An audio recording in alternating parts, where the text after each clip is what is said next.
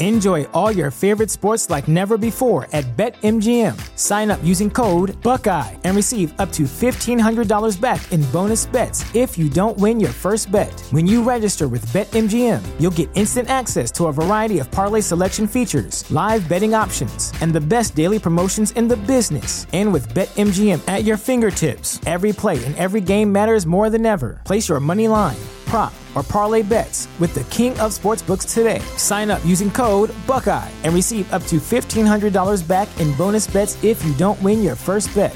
BetMGM and GameSense remind you to play responsibly, twenty-one plus and present in Ohio, subject to eligibility requirements. Rewards are non-withdrawable bonus bets that expire in seven days. Gambling problem? Call one eight hundred gambler in partnership with M G M Northfield Park.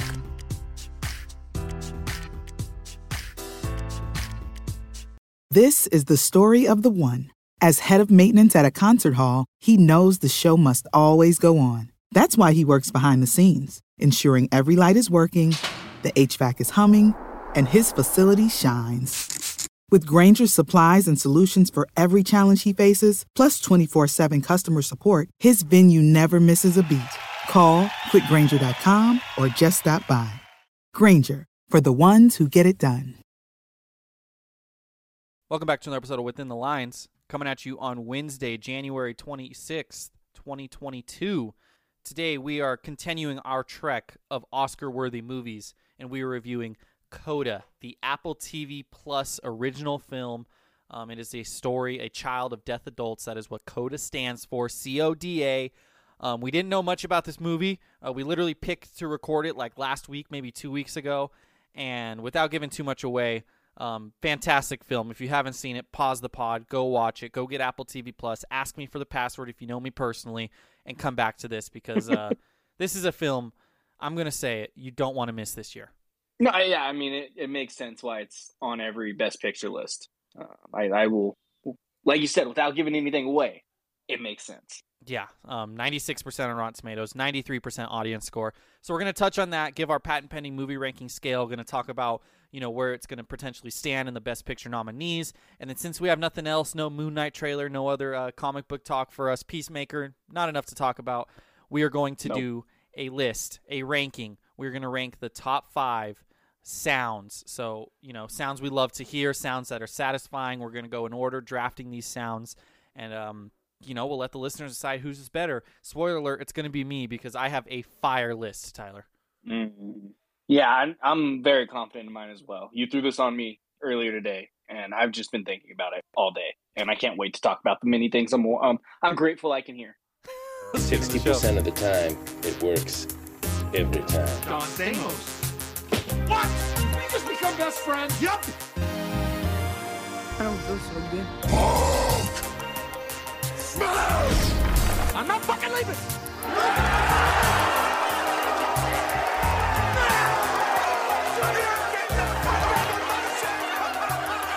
The show goes on! Ruby is the only hearing member of a deaf family from Gloucester, Massachusetts. At seventeen, she works mornings before school to help her parents and brother keep their fishing business afloat. But in joining her high school's choir club, Ruby finds herself drawn to both her duet partner and her latent passion for singing. What was the wait? What's the city name? Glow, glow, glow. I think it's just Gloucester. I think it's just Gloucester. Glow, Gloucester, Gloucester, Gloucester. How do you spell it? G L O U C E S T E R. Gloucester, like Gloucester, Worcester. War, war, I don't know. Gloucester. If we have any yeah, listeners from one Gloucester, of those weird, I apologize. It's one of those weird northeastern words. um. Yeah, man. It, it, this is a film. You know, I don't know if it actually had a theater release. Um, it had to have if it's getting some Oscar buzz. I'm sure it was one of those very limited where it made like ten thousand dollars if it did have a theater release. Um, but it's a streaming. Ooh, jokes movie. On you. One point one mil. Oh, I apologize to the, the good the good people over at the CODA, um, especially their marketing team. Uh, ten million dollar budget, one point one million box office. I'm sure um, Apple more than reimburse reimburse their ten million dollars.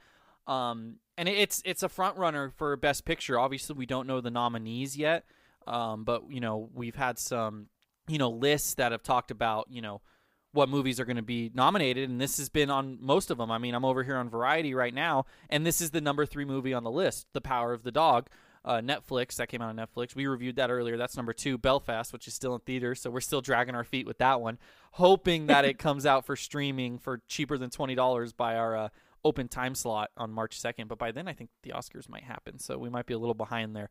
Um, But it's right up there, you know, uh, King Richard fourth. They have Dune fifth. I, I doubt Dune's going to get it. Licorice Pizza is a movie everyone's talking about right now. I, it's just Tick Tick Boom number ten. It's up there, and I can see why, Ty. Oh, one hundred percent. Um, this movie has already won, I think it's like multiple Sundance awards. I'm trying to try and find it. One audience award for a dramatic movie, directing award, grand jury prize. I don't know what the fuck that means. And um, best ensemble. Nice. Yeah, Golden Globes, um, which can sometimes be telling. Uh, Best Supporting Actor, Troy Kotsur. Kotsur? Um, he plays the father, nominated, and it was actually nominated for Best Motion Picture Drama, which I believe that went to The Power of the Dog. So um, I don't know what the decision-making process in the Golden Globes versus the uh, the Oscars is, how much of a difference there is, but The Power of the Dog did win that category over CODA. Last year's mm-hmm. winner, Nomadland, by the way, um, also won the Oscar. Um, so it's getting Golden Globe, you know, buzz. It got the Screen Actors Guild Awards. It's got nominated stuff for that. It's pending. They don't know if they won yet, but the, the SAG Awards, that's like, you know, that's up there with the Oscars and the Golden Globes. That's one of the big ones. Um, outstanding performance by a cast and outstanding performance by a male actor for, again, the father. Um, so yeah, Critics' Choice also getting some, some nominations as well. It's a good movie, Ty. And it was a movie I knew nothing about going in. I didn't watch, we talked about the plot, but I didn't watch anything about it. I just went in dry and, you know, coming away from it, just, it's a very different story, but the rawness of it and everything, it, it reminded me a little bit of Peanut Butter Falcon and the way I felt afterwards. Obviously completely different stories, but um, that's kind of where this movie kind of fits in my heart, I guess. Okay. Yeah. I, I thought I was onto something here thinking that that dad should get an award. Um, I'm, I'm now learning that I think, I think he's one of the favorites. um, so there's that, but he was fantastic. I, he was really, really good in this. Um, I, it, you know, he's the best supporting actor. My my one gripe is that uh, with the what was it? The Golden Globes is the other one that already happened. Yeah, fuck the kid from Power of the Dog. He was not good. He should not have won it over this dad. Oh yeah, that's right. You texted me that completely unrelated like a week ago. Um, upset that um, the not Benedict Cumberbatch, but the other guy won it from the Power of the Dog. Yeah, fuck that kid. Cody Smith McPhee, go fuck yourself. um, so I mentioned Apple. Actually, Apple acquired distributing rights for CODA for twenty-five million dollars, um, festival record for Sundance, um, for you know, getting you know the rights and whatnot. And the actors in this, besides the main actress, obviously, um, but the, the father, the mother, and the brother are all deaf actors. Um, you know, so that's great to see. Actually, I was reading something earlier today that the mom was the first one cast. The mom has actually won an Oscar before. She was in a nineteen ninety-two film. Oh, God, I'm going to butcher this. Um, but she won Best Actress um, for her role. I want to say she was either a child or like a teenager. Um, what movie? Children of a Lesser God. It was like nineteen ninety-two. She won Best Actress for that. But she was the first one cast of the, the deaf actors. And the studio was actually considering casting non-deaf actors for the other roles, and she threatened to pull out of the project altogether if they did not cast deaf actors in those roles. So they they relented and they did it, and they got a best you know supporting actor nominee out of it. So yeah, that I mean, I'm glad that happened. This dude was fantastic in this film. Um, the lead actress was really good. The mom was good in, in the few moments. The mom kind of took the back was on the back burner as the parenting um, person in the story. It was more like the dad and daughter, mm-hmm. but the mom was still good. Um, but yeah, I didn't know that. So was the brother deaf as well? Yes. The brother, the mother, and the father. That's bitching. I like to see that. Yeah, me too. And, um, you mentioned the mom not being like the main parent. I actually think there's like layers to these characters, you know, and I, I thought we'll talk about it when we get to the character category, but there were some layers in these characters. And I mean, it's just part of the reason why this film is so good. Um, I got no other, you know, housekeeping to do on the film. Do you want to jump into the scale? Ooh, let's do it. All right. Plot slash story, visual cinematography, key elements, characters, enjoyment, plot slash story tie. I gave this a seventeen out of twenty, my friend. Okay. Okay. I give it a sixteen. I'm right there with you. Um, you know, I, I think about the way I think about plot slash story with some of these previous reviews. And sometimes I feel a little bad because like I think of a, a movie like, you know, I guess King Richard, this doesn't really apply to because I gave that a sixteen as well. But there's certain movies where I'm like, I, I don't feel like a lot happened, where this film, it's not so much a plot, but more so a story. As weird as that sounds, like a Marvel movie has a plot, you know, it has the plot twists, it has this, it has that, you know. This told a story, and it was raw, it was organic, and just the way they did it, man, and just the authenticity that it felt, and the, the complex way they, they told a simple yet complex story. Just it, like it felt very, it was just, it was great. It didn't feel like a movie. This felt like a, a documentary about this family, man. And I just, the way they pulled it off and the way they told that story, whereas like Nomadland, you know, I don't have my uh, category by category grades, 'cause I didn't start doing this till last March Madness. Um, but that felt more like, you know, some would argue that one had more depth in it than I'm giving it credit for. But Nomadland was one of those ones where I gave it a lower score because it did kind of feel like nothing happened and I didn't really find that depth. Whereas this, there was depth, there was complexity in such a simple story, and I just loved the way it was told. Yeah, no, I, I'm laughing at you for the plot slash story, but I do agree. Um, it's not like a plot twist type thing or like a giant climax. Like, obviously, there is a moment in the movie where, like, it all builds to. Um, but I, I think... the reason I gave it a sixteen is because it's, like you said, it's a simple story, but it's exactly what it needs for the emotional, um, for the emotional story they're trying to tell. And like the arc and the family growing and learning, you know, that like, you know, they relied on their daughter and they have to let her go and live her own life type thing. Um, it, it was exactly what it needed to be for the daughter to like find herself type thing. Mm-hmm. Um, and, and it just, it works so well because it creates so many emotional moments, and I- I'm sure like relatable things for people who are in this kind of situation. Um, I- and even in, you know, different situations where if it's, you know, like a bilingual family where the mom and dad don't speak English and the kid's been the translator, like I'm sure a lot of people can relate to this kind of story to where they feel like they have to help their family, but then they want to do their own thing t- uh, as well. So, Um, not, not plot twists, not anything crazy like that, but a great story. It's not a plot. It's a story. Um, but that's where I get my comparisons to a film like Peanut Butter Falcon, where again, it's a completely different story being told, but the authentic authenticity of that film, you know, is very similar to this, where Peanut Butter Falcon is the story of, you know, um, I don't remember the character names, uh, Shia LaBeouf's character. And then you have the, uh, the character with Down syndrome, you know, and he wants to be a wrestler. And, you know, Shia LaBeouf's character is this guy who's turned away, you know, gotten no good. And, you know, they become friends. And it's like that Huckleberry Finn kind of story. Um, and this is similar. It, it's different, obviously different story, different circumstances, but they both felt authentic. They both felt raw, and it, it's, it can be hard to do that. And I mean, like Nomadland, like I said, it's, It's the same thing. It's kind of trying to be authentic, and it is authentic and it is raw to a sense. But at the same time, that movie, I was also kind of just like, what happened? Whereas this, like you mentioned, still does have this overall story being told and this, you know, relating to people because like, like we both said, it's, it's realistic. There's a lot of this happening out in the world, and I appreciated it, Ty. I, I was not up to speed on the, the CODA community.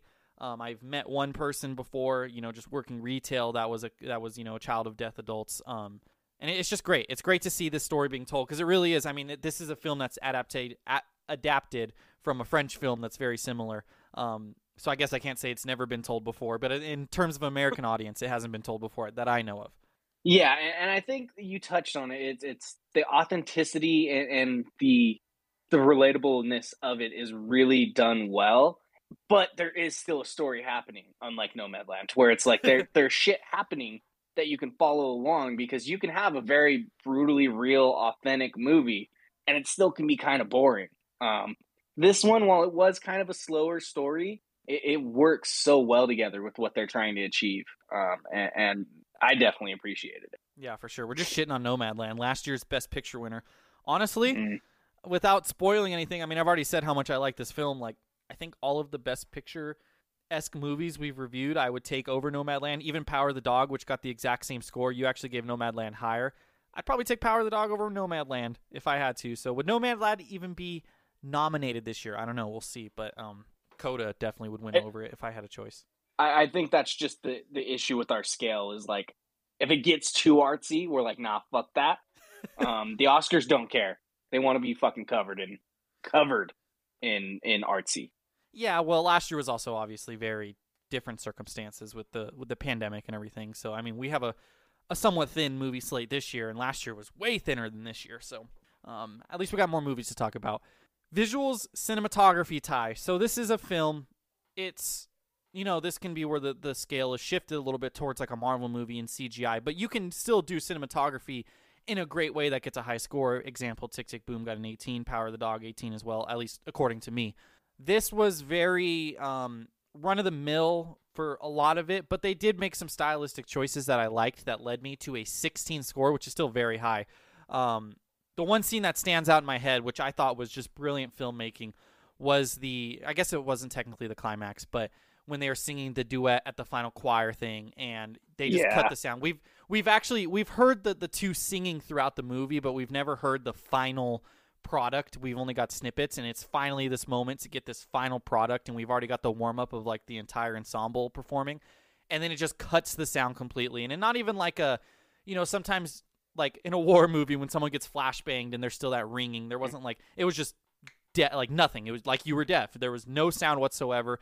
And you see that scene through the eyes of the father, um, and he's just seeing everyone else emotional and crying, and you know, and you see it on his face, and this is why the acting is so phenomenal. You see it on his face, like this first time he finally feels like he's missing out on this, you know, missing out on his daughter's talent he didn't even know she had, and just that sets up the ensuing, I guess, climax so perfectly. The really emotional scene where she's singing to him in the front yard, and yeah. just that one moment kind of drove the points for me. Whereas everything else was like.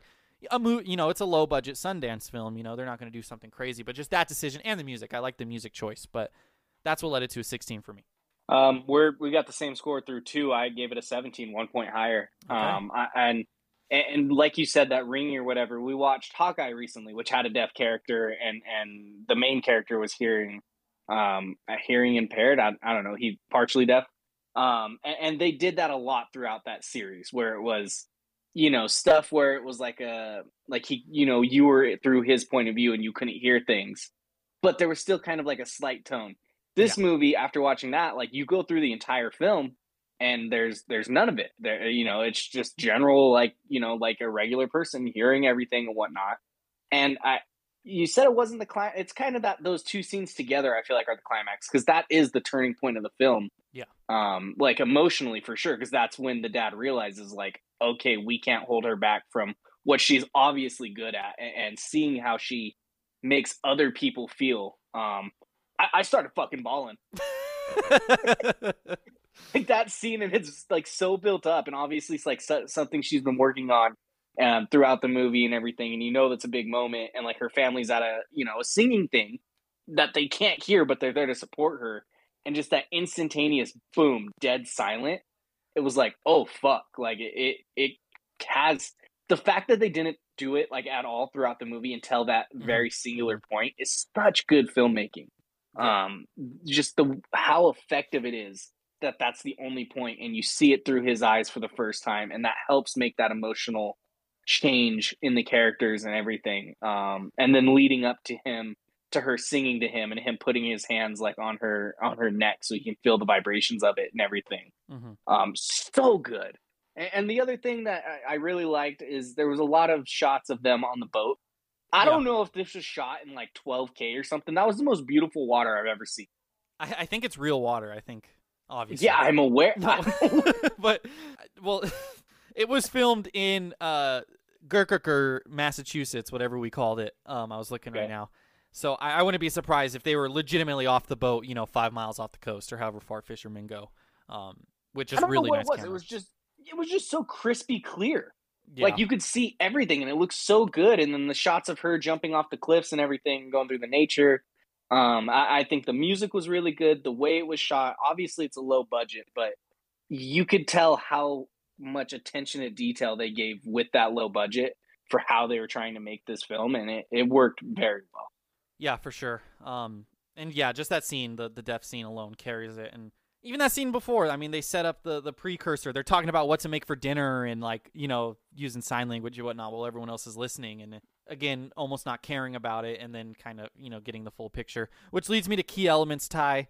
Um, it's a, a, a dramedy, I guess. It's drama comedy is what I saw, even though dramedy doesn't sound right. Um, when I thought of key elements, I thought of some of the humor, which was fantastic in this. Um, the dad especially, like to be able to have that kind of humor from a deaf character is just, it was, it was great, quite frankly. Um, the rap music scene, yeah. the scene where he's, you know, the condoms and everything.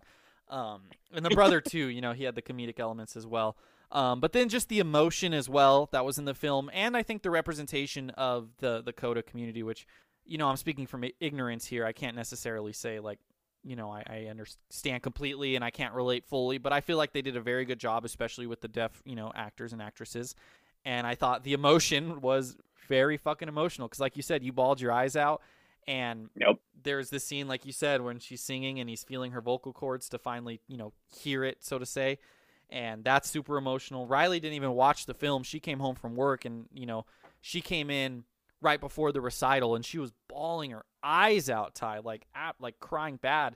And then the end scene where she's trying out for the music school and she's singing a song and like, I don't know if you picked up on this, but earlier in the film, you know, the music teacher said like, I don't know if she changed the song, but he said something along the lines of like, you know, connect to this song or find another song that connects yeah. to you or whatever. And then the song, she was pretty much singing about her parents, you know, singing about how, when, you know, the song was about when she was a kid and it's not her song, but, you know, seeing the clouds and seeing how beautiful they are or whatever. And then getting older and the clouds started, you know, blocking things. And like, you know, it's this song and then the family's there to watch it and she's signing it to them. And it's like, she's singing about them. That way she can get emotional. And it's just, man, it was fucking. I if Riley wasn't there to make fun of me, I would have been bawling my eyes out. Ty, I haven't felt this move since Marriage Story. It was. Did you give your score? nineteen. Sorry. Oh, okay. I give it a twenty. Um, I, it, you hit all the points. It's it creates such this emotion, and like you said, obviously, you know, I, I haven't really been around anyone who's deaf or anything like that, but it it helps you understand that community so well. I feel like as an outsider watching this film, um, it does such a good job with that, the the the emotion and everything. And this movie's fucking hilarious. Yeah. Um, the, the, the just and like seeing the dad sign, and he's so animated with it, with yeah. the condom scene, and like put a helmet on that soldier like he's in the trenches and shit. It's so funny, and then the way they do that, and just throughout. And the mom and dad banging and having no idea that they're being so loud while having sex while the dude's over. Um, it's, it's, it's absolutely hilarious while also being super emotional, doing such a good job of, you know, representation of this community and telling a family story with it all. It's it easy, easy twenty for me. It really, really, um, just, it, it does what it's trying to do so well. Yeah. And I mean, it's just the comedy mixed with the sadness and everything. That's just more authentic. That's what makes a film like this authentic. Um, yeah, I, I wanted to say too, at the very end, when she's saying bat, bye to her family and he tells her go, like he says go. Um, mm-hmm. I was on the verge of tears, Ty, like in that scene. It was very sad. I was, I was, and I thought while it was happening, I was like, if he says I love you or something, I'm going to fucking break. And luckily he only said go. But if he would have said like, I love you, or like, I would have, I, I think I would have bawled. I would have broken down. Like that's the first time any of these characters have talked, you know, the mom said, hey, real quick or whatever, but obviously they don't talk, talk, but, um, that would have just been, wow, I would have lost it. Yeah. I mean, like I said, and it's, it goes back to that cutting off all the sound earlier in the film. Like they, they, such attention to detail with the emotion and how they shot this film and where they did certain things. Um, it, it really works perfectly um, for, for obviously what they're trying to achieve here. It works so well. Yeah, definitely agree. Characters.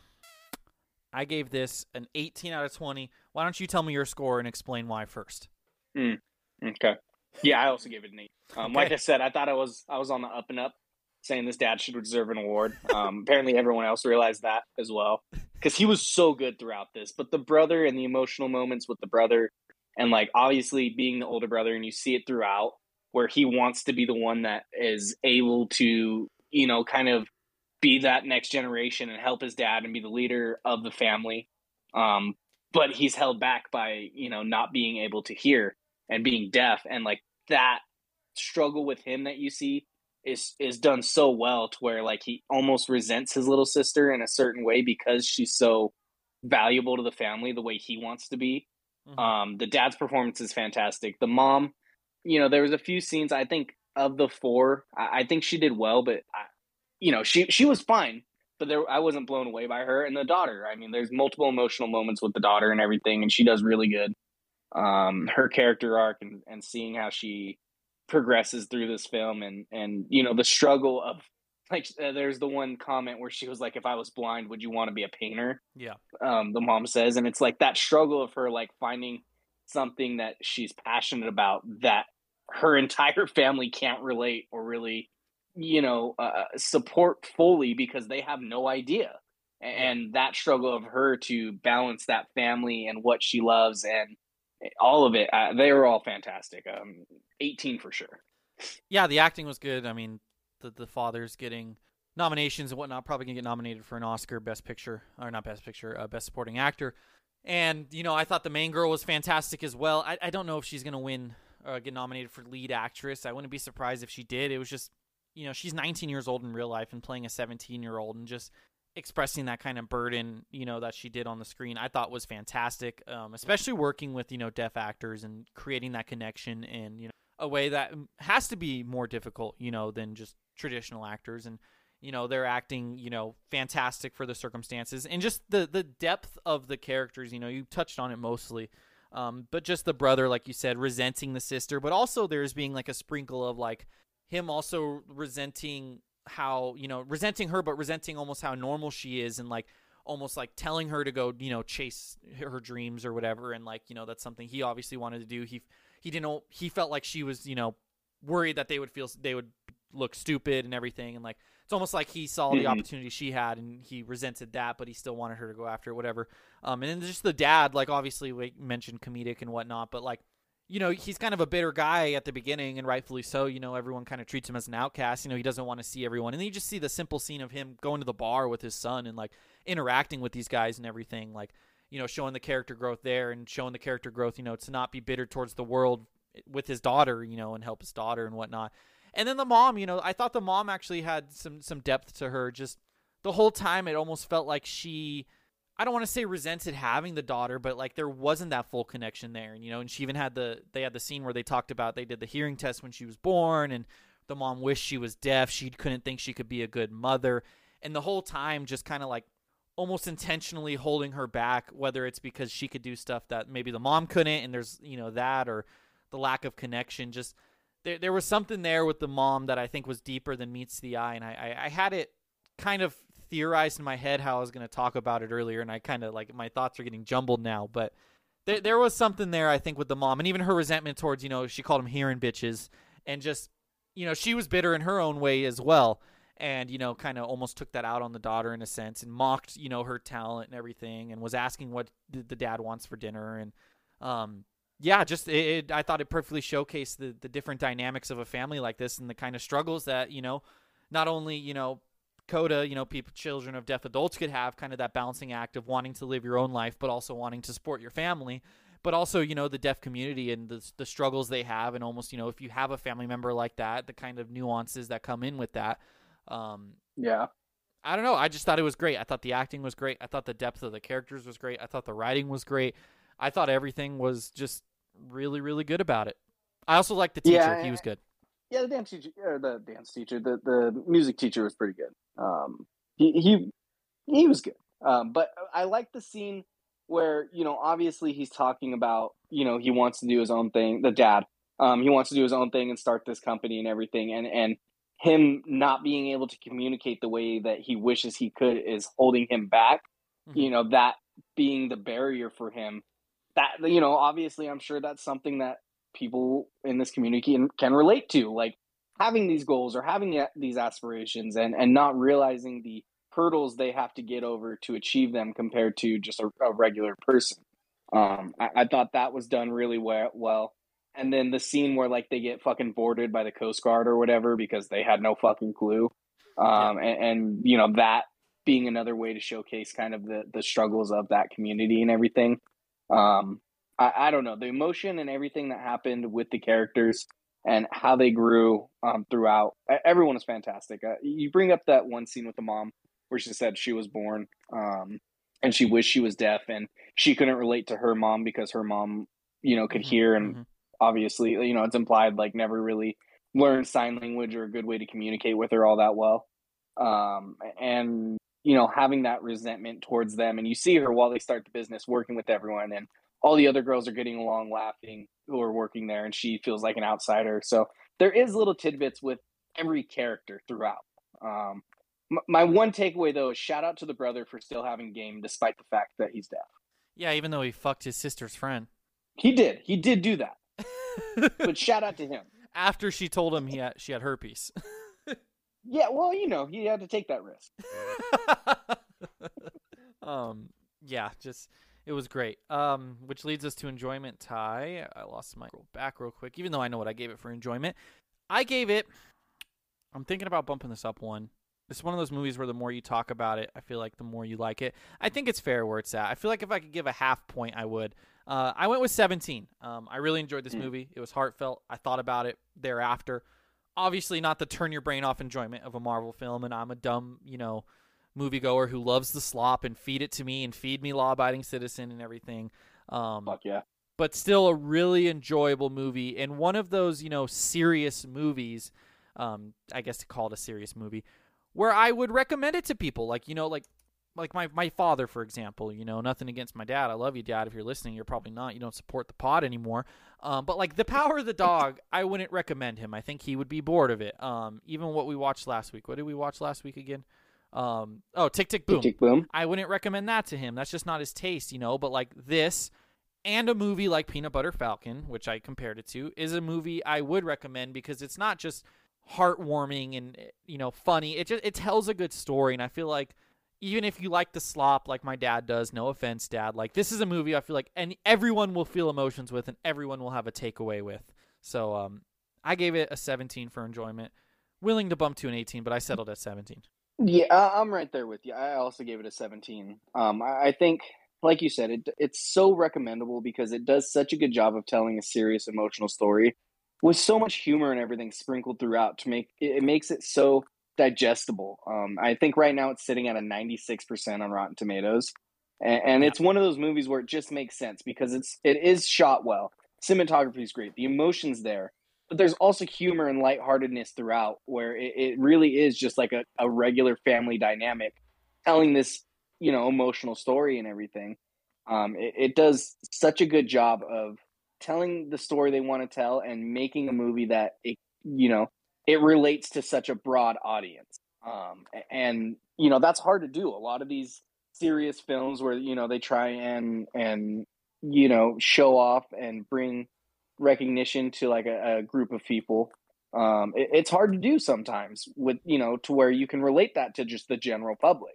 Mm-hmm. Um, this movie does it so well. And I think Peanut Butter Falcon's another movie that does it so well. I, I think that's a great comp to this, to where it's such an easy to watch movie that you get so much out of. Um, the, the barrier of entry is real low. Like, it's not a hard watch at all, and you can take away so much from it, which makes it that much more enjoyable.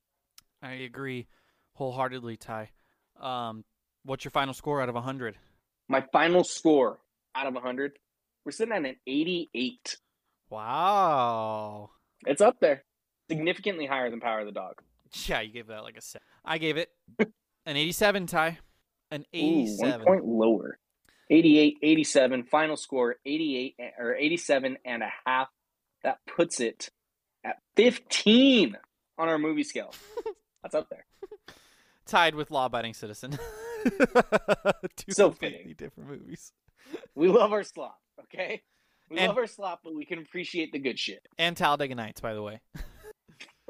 Jesus.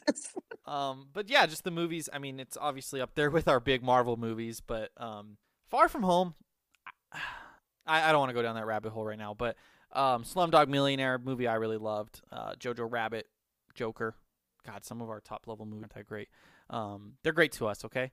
Um, but yeah, so hey, far. Hey, whoa, you just said Jojo Rabbit isn't that great? No, I was looking more like Anchorman, Shang-Chi, all great movies, just we're biased, okay? We, we admit we it. Jump up to Inception, nineteen seventeen.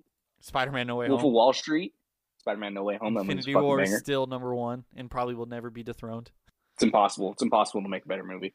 Um, no, this was great, man. And when we're talking about Best Picture, I said it last week. You know, after every week, we've kind of I've kind of done this little monologue, and obviously we've given Spider-Man No Way Home higher. But when we look at the movies that will realistically have a chance, this is the best of the bunch, and last week it was Tick Tick Boom that was the best of the bunch, and you actually gave this one point lower than Tick Tick Boom, but for our consensus score, right now, our Best Picture nominees that we've watched, sorry, Belfast, uh, it would be CODA, Tick Tick Boom, um, Power of the Dog, probably in a far third place, and uh, King Richard third place, and the King Power Richard. of the Dog in a far fourth yeah. place. Those are the Oscar-worthy movies we've reviewed so far.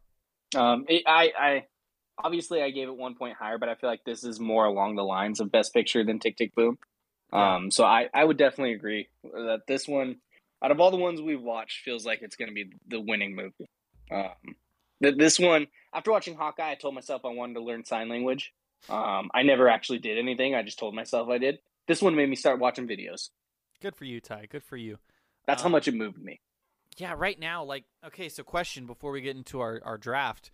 Um, I said I was going to start doing this on some pods. I guess this is my only question today is, like, we know that CODA is our quote-unquote Best Picture winner, but we are not the Academy. And, again, we haven't seen Belfast yet, so there's a really good chance Belfast wins it, or Licorice Pizza. Maybe not Licorice Pizza, but there's a really good chance Belfast wins it, and we just haven't seen the film yet.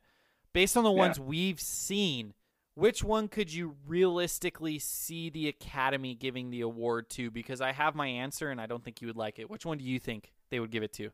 I, I honestly think it's it's CODA. Um, I, just off all the ones. I mean, they're giving so much love to Power of the Dog, which I don't agree with That's one bit. What Jesse I think Plemons, they'll give it to. Jesse Plemons is in like the top fifteen for um, like supporting actor predictions. He did nothing. He didn't. He was just standoffish to his brother the whole fucking movie. um, I, I just I don't understand where the love is. This movie, it, it's that kind of indie type film that, you know, the Oscars obviously love. Um, it's artsy. It, it shows off this group of you know group of society that probably hasn't got very much spotlight in you know the the main media. I, I guess you could say. Um, mm-hmm. mainstream media, and I, I think it has everything that you're looking for, whereas Power of the Dog's just a, a yeehaw, I killed this guy. Okay, it's more than that. Let's not shit ah, on... Is it? Is it, though? It is more than yeehaw. They have the whole toxic masculinity and all that kind of dynamic going on. But, no, just looking at the Best Picture winners, though, like, Nomadland obviously is a different story considering the movie slate last year. That was very real. I just feel like the Academy favors... This was obviously... acting, and they they all played characters, and you know I'm not going to discredit, I liked all the performances, but I feel like sometimes there is a tendency to favor movies where you're playing something that's maybe a little bit more than that, whereas in Power of the Dog they're obviously playing Westerners, and it's like a more of a character. Again, these are obviously more characters, but it's more re- more real. Parasite, I guess that's more real, but there's also, you know, characters in that. The Shape of Water, Moonlight, I don't know, I haven't seen a lot of these, so maybe I'm ignorant here, but I, I just I have a feeling yeah, they're gonna I, like that more. I, I think I'm with you, but my my main takeaway, like, they typically go for the ones that try to do something different in in an artsy way. Generally, um, I, I think Parasite, you know, told this very unique story. It was obviously a foreign film, but the way they did it, and it was like a, you know, there there's so much wrapped into that movie, and it was told in such a unique way that that's why that got the nom. Nomadland obviously was such this isolated type thing to where it's just this one girl and you're literally just living a week with her. Um, but it's very raw and authentic. Moonlight tells this guy's story throughout his entire life, like three different actors playing the character. Um, and, and it's unique things. And I, and I think with this, it was that unique look at, you know, the deaf community, whereas Power of the Dog, while it's emotional and character based, um, I, I don't think... I get it's getting a lot of love, obviously, and, you know, that is, I disagree with it, but it is what it is. Mm-hmm. Um, I, I don't think either one of them is, like, head and shoulders above the eye, like the other at this point. Yeah, that's fair. Um, just this talk reminded me of this movie called Waves, um, twenty nineteen. That was a really interesting. I don't know if I recommend it. Second half was kind of uh, kind of dull, but that was an interesting rooted in reality. It's an A twenty-one movie, if I'm not mistaken. Um, do you want to get into our top five uh, sounds draft, Ty? Let's do it. Within the Lines would not be possible without Anchor by Spotify. It is the easiest way to make a podcast and has been how we have made our podcast for over two years now. Anchor has everything we could need to make a podcast. And if you were thinking about starting your own podcast, you definitely should take advantage of their resources.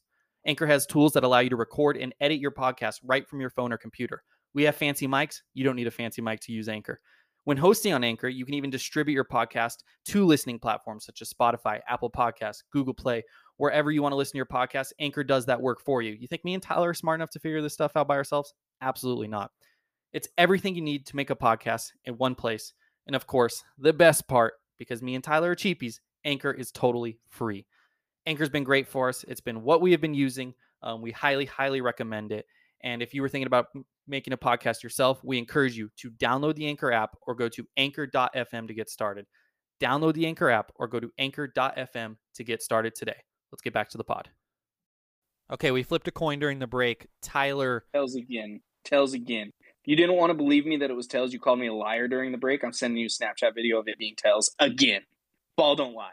Tyler won the coin toss, as you can imagine. So he's going to get first overall pick, and like the Kansas City Chiefs might win this ranking because he gets he gets ball first, and I don't get a chance to get ball back.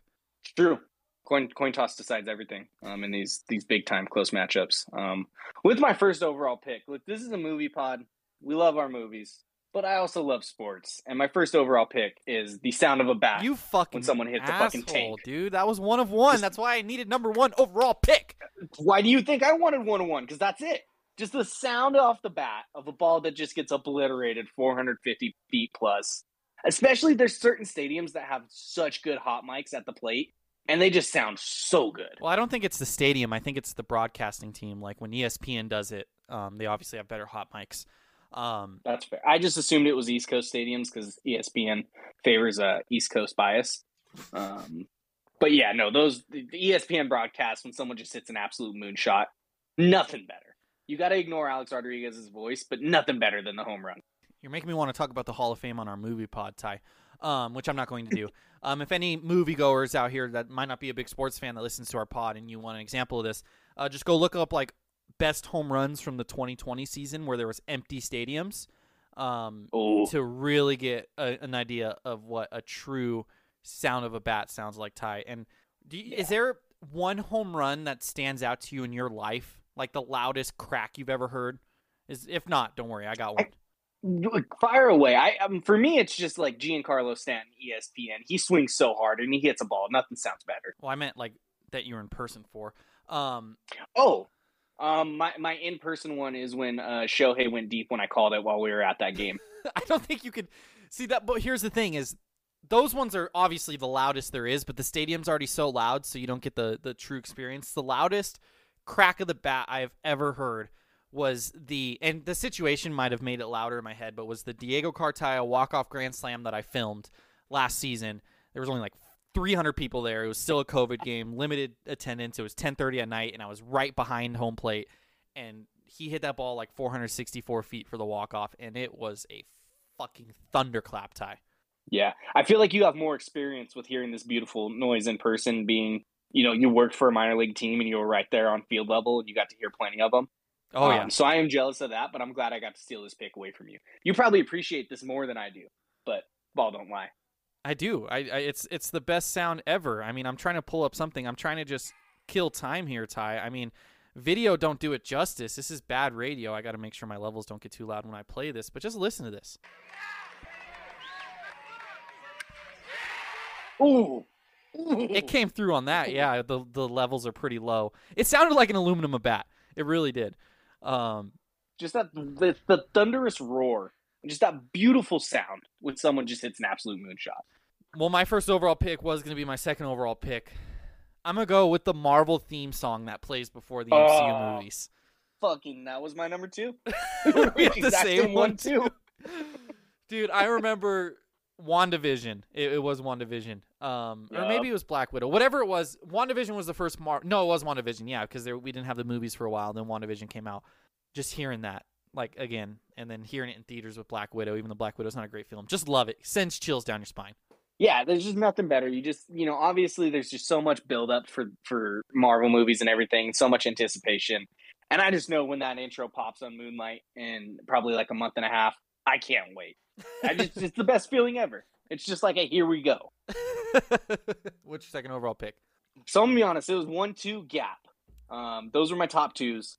My number two, um, you probably – you well, I'll, I'll put it in your terms here. Um, I'm just going to generalize this. The sound that a can makes when it's like carbonated and you crack it open. I was going to do cracking open a cold beer. Uh, for you, maybe like a like a carbonated water in a can. um, just that sound. Just that nice little pop. You're all dehydrated, you're thirsty, You know, you, you're out going out for a good time. Just that that noise right there. That M C U and baseball, like there's a lot of stuff going on with it. The crack of a can, a can, beautiful. Mwah. So cracking a soda can when you're enjoying an M C U film, or cracking a beer can at the baseball game. There you go. Combine Fuck yeah. Them. Fuck yeah. Oh, my second overall pick. I'm actually going to move this around. This was my number four that I forgot before the pod started, but I think they're. I, I don't know if you'll have it, but I don't think you'll have my number three. I'm going to go with a good old-fashioned W W E crowd pop, Ty. And not just any Ooh. crowd pop, the C M Punk return, the John Cena return, anytime Undertaker returns, anytime Stone Cold or The Rock show up, that excited, not when you know they're not coming, the surprise W W E pop. The Royal Rumble is this weekend, and there's always surprise entrants, and there's going to be one of those surprise pops. They're fucking great. I love them. I've, I've never been to a W W E event. If I were to ever go to one, I think I would go to the Royal Rumble just because I want to hear that pop in person. Mm. Yeah, that's a good one. Um, I'm glad you isolated it to a singular kind of thing there um, with, with like the crowd, because I have another one kind of similar to it that I'll, I'll speak to later. But just a nice crowd pop. That's that's a great call. Um, Thank you. Kind of kind of relating to yours, my next pick um, is the sound of glass or ice shattering. Um, relating to yours in like Stone Cold Steve Austin's intro. Okay. Um, just that. I mean, I, are you on TikTok, Jay? No, but I've actually been thinking that we should probably have a presence on TikTok, and I actually have a decent idea that I thought we might should do, but no, I'm not. Mm, okay. I agree with you on, on us getting on TikTok, but right now on TikTok, there's a very, very large trend going around, and it's for my male audience only, and it's guys picking up like frozen pieces of glass on top of water and just dropping them and watching them shatter. um it's the best it's the best and every guy can relate to just loving seeing that, um dropping it like a something big off a really tall thing and watching it hit the ground. Um that's another one with it, but just the noise it makes when either glass or ice is very similar, just that shattering. Um something so satisfying about it, something so satisfying about the destruction being caused. All right all right So I've I've done two. I, I'm switching things around, Ty. I now have a new addition on my list that wasn't even on the list that I just thought of right now. But I'm not going to pick it now because right now I have two, let's call it Las Vegas-related ones. Um, I love Las Vegas. Ooh. Been there a lot. I'm going to only pick one of them. Um, I won't tell you which one I'm not picking in case you have it. The one I am picking is the sound of everyone messing with their chips in a casino. You know, that that and everyone's doing it. Oh. Blackjack, oh. poker, whatever it is. Just everyone's stacking the chips and you just hear it. Like, I can't do the cool thing where you make two stacks and you combine it into one. Like, I'll just look like a fool if I try it. But I love mm-hmm. that noise, man. I fucking love it. It's a great noise. Um, we had our poker night that was supposed to be monthly that we haven't done in like three months. That we did once. Um, y- yeah. After that poker night, I've watched videos and spent way more time than I'm proud to admit learning how to do that and shuffling the chips. Not um, how to play poker, ready. How to shuffle chips. Yeah, and I was ready to show it off for the next poker night. Um, it's just so satisfying sitting there and hearing them just, just kind of ruffle together. That to look click, click, click, click. Yeah. It just sounds so good. I'm actually pretty good at it. I'm not even going to lie. Okay. Oh, that's funny. Um, um, my next pick. Oh, see, I have one on here. I know you're not going to choose it, so I'm going to save it for five. Um, it's just not your thing. Oh, okay. It's probably something car related. I'm, I'm not going to say nothing. I'm not going to say nothing. Uh, my next pick is going to be very specifically um, the U S A chant um, in the baseball stadium when fans found out that uh, we killed Osama bin Laden. You watch YouTube videos of that and it's just chills, man. It's just chills. And just a full stadium of opposing fans coming together to chant U S A and the players not knowing what the fuck's going on. I love that. Fucking love that. May second, twenty eleven is when Osama bin Laden was compromised. Um, I thought Have you, you seen that video? I've seen the John Cena video, not this specific video. You got to watch the video. I don't know who's playing, but it's like a baseball game. And the whole crowd, like people start getting it on their phone and everything, getting the notifications of it.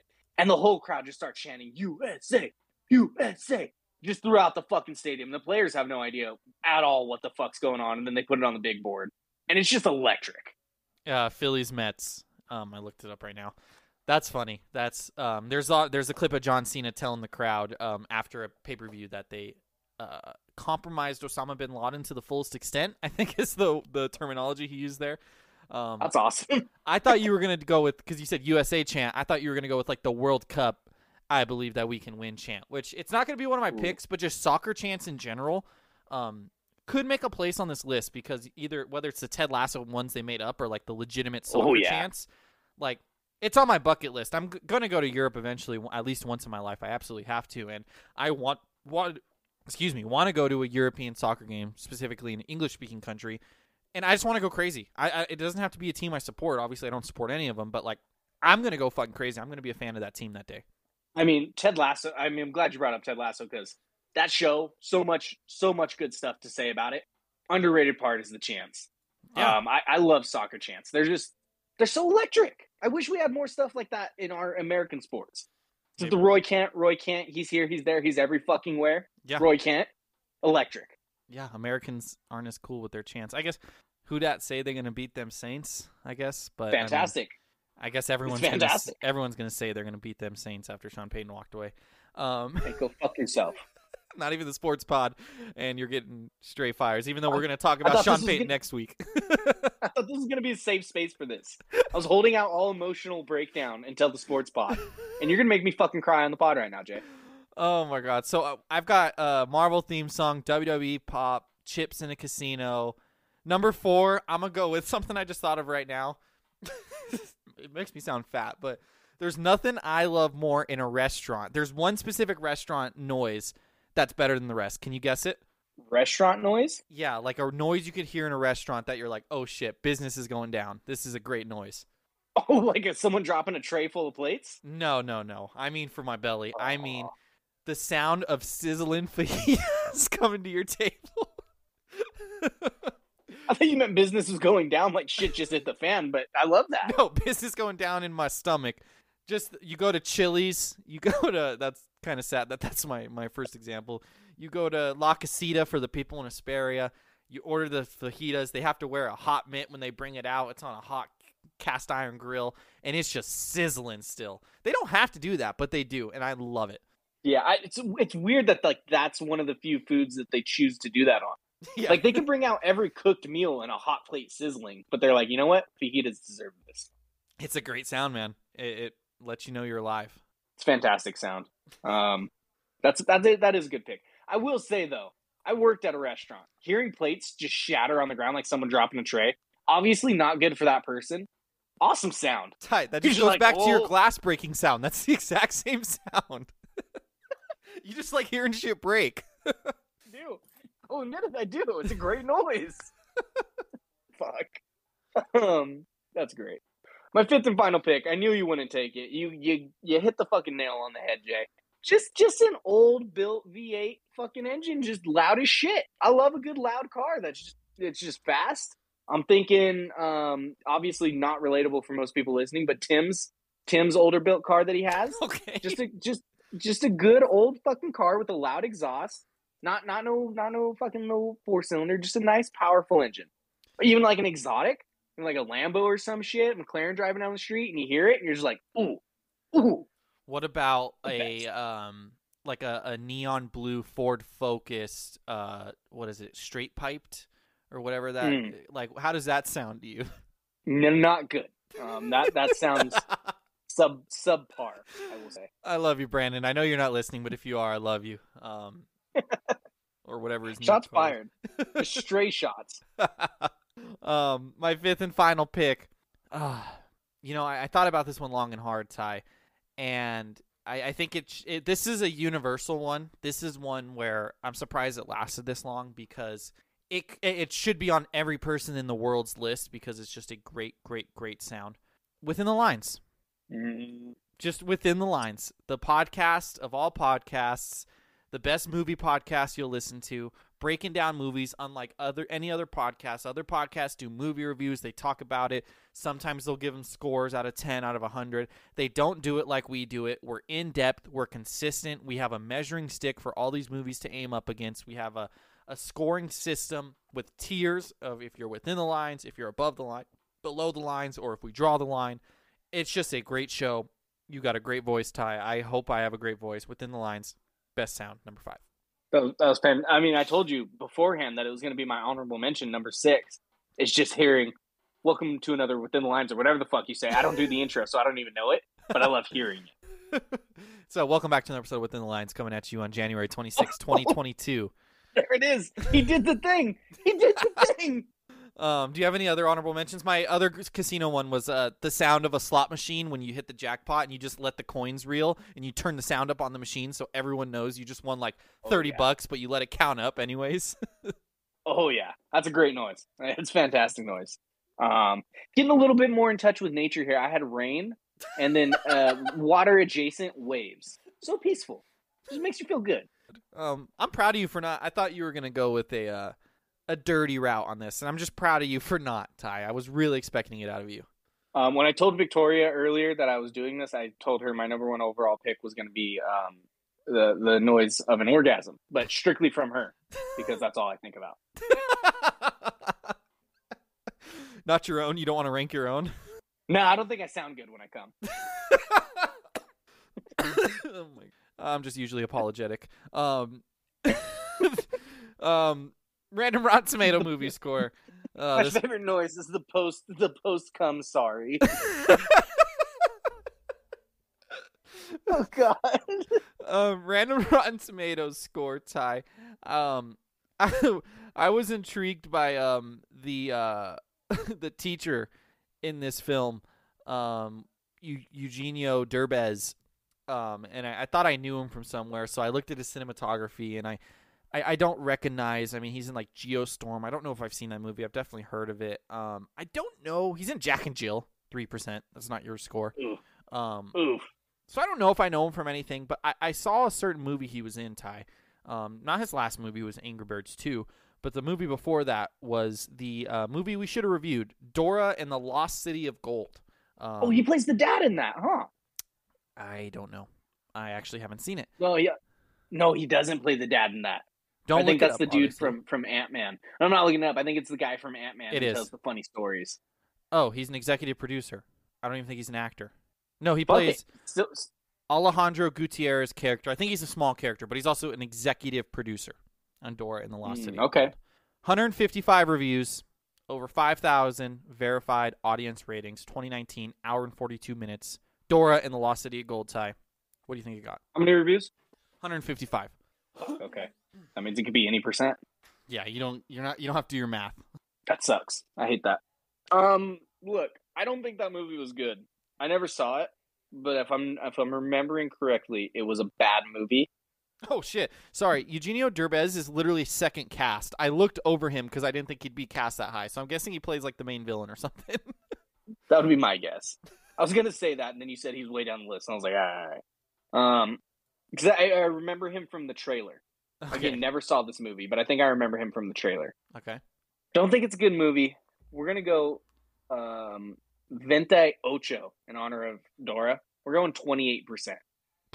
So, Ty, I picked this movie for a very specific reason. I almost gave it away. I almost told you that this audience score literally made me fall out of my boots, pun intended. Dora Ooh. and the Lost City of Gold, eighty-five percent certified fresh. You shitting me. eighty-five percent certified fresh, eighty-eight audience score. Dora and the Lost City of Gold. We need to watch this fucking movie. Yeah, I believe that was good. I had zero hope from it for it. I I, I thought it was going to be terrible. Me too, Ty. I, I was shocked. I my jaw hit the ground. I mean, it's his second highest rated movie behind CODA. Holy shit. Yeah. Now I wonder, Jay, are you familiar with the Night, uh, Night at the Museum franchise? Yes, I'm familiar. You know the little monkey that's in that? Yes. Uh, he's like a famous monkey. Like, no bullshit. Like, he's in a bunch of movies. I wonder if he played Boots. No, Boots looked like he was a uh, really bad C G I. Oh, just get the real monkey. You have a movie star monkey. Uh, you should get all of those roles. Crystal the monkey is his, the monkey's name. Uh, still alive. twenty-seven years old, Ty. Still kicking it. What? I wonder what the life expectancy for a monkey is. It's got to be similar to humans, right? Um, it's actually maybe the smaller guys are a little less. A a, cap, a capuchin monkey. I know I spelled that okay. wrong. Um, their life expectancy is thirty-four to years. thirty-six. No, that's significantly shorter than I was expecting. What about an orangutan? Orangutans are like human size, right? I think they're bigger. Orangutan. I feel like Boots was as like, big as, as Dora. I think orangutan could have. thirty-five to forty like years Boots. For an orangutan, sometimes into their late fifties. That's crazy. Do you know turtles' life expectancy is like one hundred twenty years? Yeah, I did. That's wild. Life expectancy is wild to me. Well, I mean, our life expectancy as a, you know, as a uh, species was like forty, however many years ago. So there's that. Now, I wonder how long, like, uh, you said Crystal was the monkey's name? Yeah. And is a girl. Don't disrespect her, please. I said the monkey's name. I know, but I called it a he earlier, so I just want to make sure you don't do the same thing. Gotcha. Okay. What, was that their name? Yes. Now, I wonder what their life expectancy is, like a monkey with money. Because you realize, like, life expectancy changes when you have money. Just look at, like, Magic Johnson. Like, he should have died twenty years ago, but he had money, so he was like, AIDS doesn't happen for me. I, okay. Uh... I'm just wondering, like, obviously m- monkeys in the wild don't have the advancements of medical science, but, like, monies with monkeys with money, they get all the fucking human medical science that we've advanced. I don't know. Maybe Crystal the monkey will break the record tie. Maybe she'll live to be like one hundred. Monkey's great in those films, too. It's just crazy. I'm looking right now. Um, last thing I'll say before you could sign the people off is in nineteen fifty, the world world average life dis- life expectancy, only seventy-two years ago, was forty-five point seven to forty-eight years old. Now it is seventy-two point six to seventy-three point two. Ty, at this rate, you know, if we're talking about twenty fifty, when we're actually getting up there in age, like the life expectancy might be like one hundred twenty. Ty, we might live to be one hundred fifty. I'm I'm so confident in my ability to live to triple digits, barring any unexpected, you know, like car accident. Um, no, I, I think that's what I always say, because I got I got like the fucked up eye and everything. My back's a little bad. I'm not even I'm not even stressed. I'm not even stressed about it. I know by the time it's going to be an issue that they're going to have like robot shit that they can put in me, and I'm gonna be feeling great. I, I just, I'm not going to make that joke. Yeah, Ty, you got a good point. Um, make, make that joke, Jay. I was just going to say, you, it would be like a, sh- like, I'm not trying to downplay it, but like, what if a tragic accident did happen before next time we record, and I just have to open the feed with like, hey, Tyler, um, we're ending the pod because Tyler's not here with us anymore, right after you said that. I mean, that would be, that'd be funny. That'd be great comedic timing. No, you're, no, it wouldn't. Don't say that. I kind of would, though. Me, I'm like, I'm so confident in my ability to live triple digits, and then this is my last episode. Just, you know, seventy-seven years short of my mark. That would be funny. That's Sh- all... Shout out to you, though, for saying you would continue the feed if I died. Well, just once. I would be like, hey, the pod's ending. Unless you oh, want me to keep okay. going. No, Jay, don't. I don't want you to feel held back. Um, you can find something new if I die early. Okay. Okay, sounds good. I'll do a, uh, a a podcast with Sean Payton since he has so much free time now. I I, I hope you don't get the advancements in medical science, you dick. That's all I got for you, Ty. What are we What are we reviewing next week while we're talking about it? Next week's home team, the Sean Payton movie. Such perfect timing. Such perfect timing. Oh. Be a good friend, everybody. Enjoy all your favorite sports like never before at BetMGM. Sign up using code Buckeye and receive up to fifteen hundred dollars back in bonus bets if you don't win your first bet. When you register with BetMGM, you'll get instant access to a variety of parlay selection features, live betting options, and the best daily promotions in the business. And with BetMGM at your fingertips, every play and every game matters more than ever. Place your money line, prop, or parlay bets with the king of sportsbooks today. Sign up using code Buckeye and receive up to fifteen hundred dollars back in bonus bets if you don't win your first bet. BetMGM and GameSense remind you to play responsibly, twenty-one plus and present in Ohio, subject to eligibility requirements. Rewards are non-withdrawable bonus bets that expire in seven days. Gambling problem? Call one eight hundred gambler in partnership with M G M Northfield Park.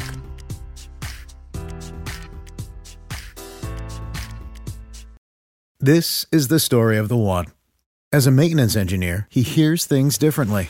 To the untrained ear, everything on his shop floor might sound fine, but he can hear gears grinding or a belt slipping.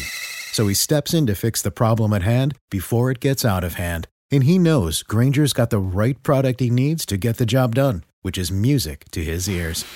Call, click Granger dot com, or just stop by. Granger, for the ones who get it done.